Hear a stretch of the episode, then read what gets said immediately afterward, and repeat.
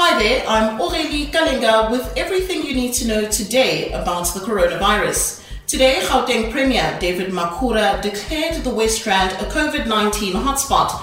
The mining area has seen an increase in coronavirus cases since the lockdown was lowered to alert level 4 earlier this month.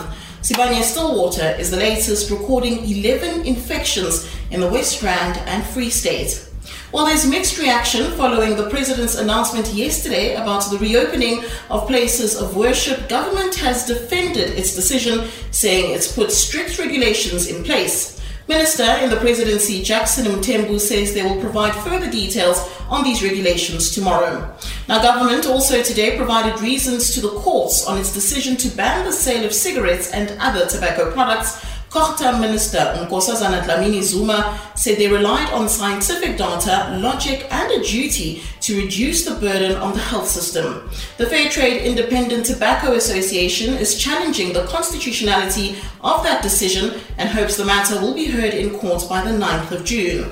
And Zimbabwe's confirmed cases of coronavirus are still very low, but the country has just recorded seven new cases, all of them returnees from South Africa. Returning Zimbabweans must spend three weeks in mandatory isolation, though 118 escaped from various centres countrywide since the start of the lockdown in March.